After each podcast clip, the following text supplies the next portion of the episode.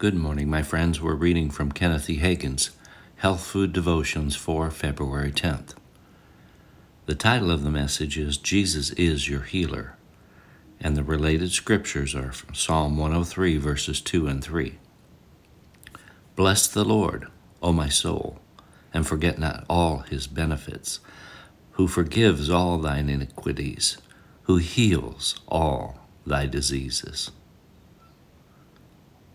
Bless the Lord, O my soul, and forget not all his benefits, who forgives all thine iniquities or sins, who heals all thy diseases.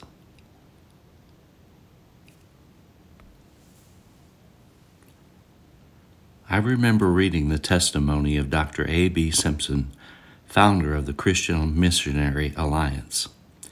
He was a Presbyterian minister and pastor and in his mid 40s, he developed a serious heart condition.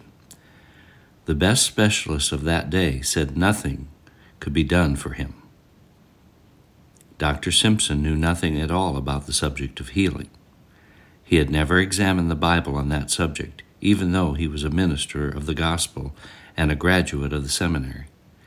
Now, many in his own Presbyterian church congregation had testified of being healed and he knew they were healed because he knew something about their conditions.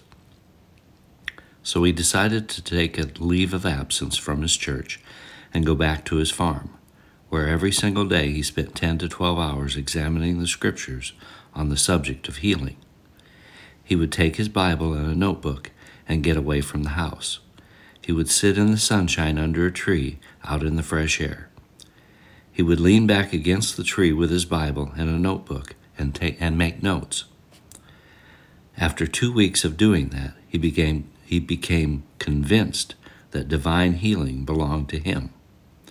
So, without being any better, with all, this, with all of his heart symptoms, he wrote down the following Having studied the Word of God, and having come to see that healing for the physical body is ours today, just as much as the remission and forgiveness of sin, I now accept Jesus as my healer.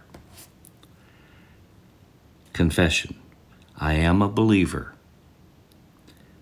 not a doubter. God's word belongs to me. I accept that word. I acknowledge that God's word is truth.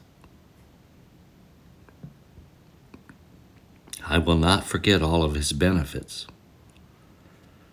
He is my healer. And according to the Word of God, I am healed.